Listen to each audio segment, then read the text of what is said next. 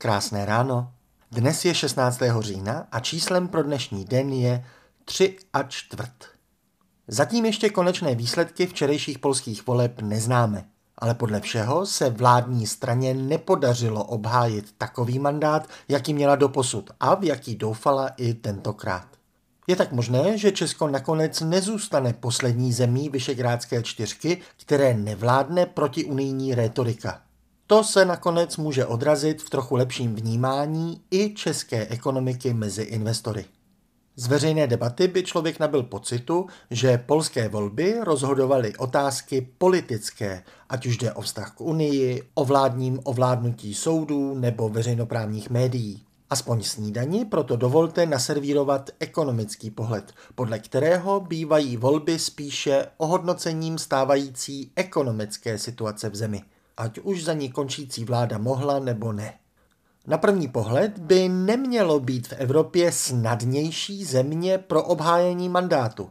Polská ekonomika se s covidem vyrovnala nejlépe ze všech a je dnes v předcovidovém srovnání největší v celé Unii. Pravda, v posledním roce růst zpomalil a v některých kvartálech se polská ekonomika dokonce smrskla a přeběhlo ji tak Chorvatsko. Ale HDP je dost abstraktní věc. Volič svou vlastní zkušeností vnímá vždy spíše ceny než množství. A už od starého Říma platí, že o politickém úspěchu rozhodují chléb a hry. Tak se podívejme na ceny chleba a her v Polsku v porovnání se zbytkem V4. A bohužel zatím musíme srovnávat s cenami na konci srpna. Za září ještě data nemáme.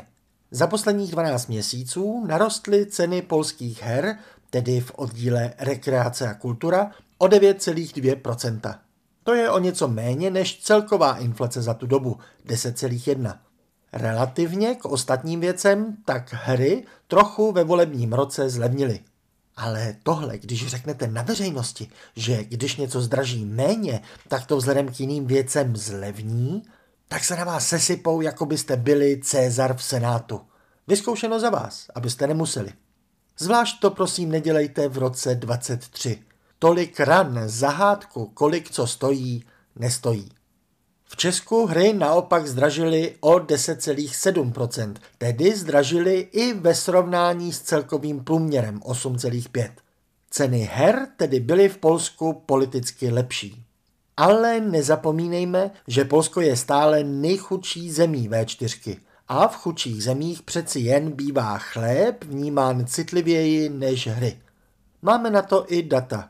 Zatímco typický Čech si na potraviny musí vyhradit méně než pětinu svého rozpočtu, typický Polák více než čtvrtinu.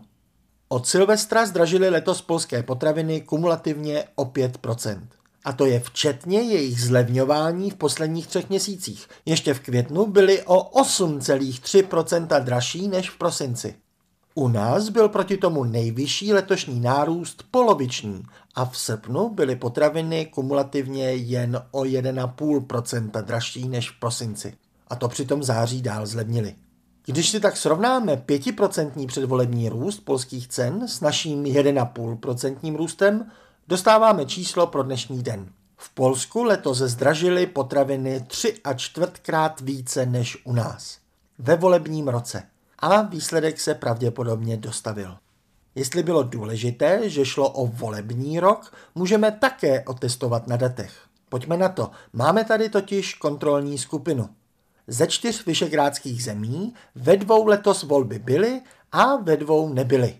Je až s podivem, jak jsou si obě skupiny podobné. V zemích s volbami, v Polsku a Slovensku, zdražily ve volebním roce potraviny o 5 a 5,2% v zemích bez voleb, v Česku a Maďarsku, zdražily potraviny o 1,5 a 1,4% Tedy ve všech možných křížových srovnáních máme více než trojnásobný rozdíl. No a není to divnost? Pokud má stávající vláda možnost ovlivnit ceny potravin, a to určitě má, ať už třeba nižším zdaněním či extra dotacemi jako v Polsku, nebo slovenskou zákulisní vynucenou dohodou s prodejci a výrobci pod hrozbou vyššího zdanění a regulace, tak bychom naopak čekali ve volebních zemích levnější chléb a předvolební guláš. Tedy se to zdá být naopak. Klíč k pochopení nabízí srovnání konkrétních průběhů letošního zdražování ve V4. Opět se nám v datech dělí země na volební a nevolební. V obou nevolebních zemích začaly klesat ceny potravin již v březnu. Ve volebních zemích dál rostly až do května, pak víceméně stagnovaly a skutečně klesat začaly až v červnu. Evidentně příliš pozdě prostávající vládu v obou zemích. Ceny lze pod pokličkou držet jen dočasně. Obě vlády se o to snažily již dlouho, nenechávali to na poslední chvíli a tak loni skutečně rostly ceny méně.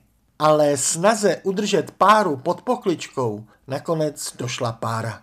Protože maďarským a českým cenám potravin bylo po volbách dovoleno rychleji růst, pak také mohly začít rychleji klesat v návaznosti na vývoj světových cen.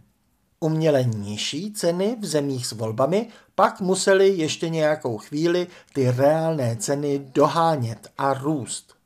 Být v obou zemích volby na jaře a ne na podzim možná by byl jiný i výsledek. A tak ani vy dnes raději nenechávejte věci pod pokličkou a nechte jim pokud možno volný průběh. Ty následné šoky pak bývají menší. Hezký den.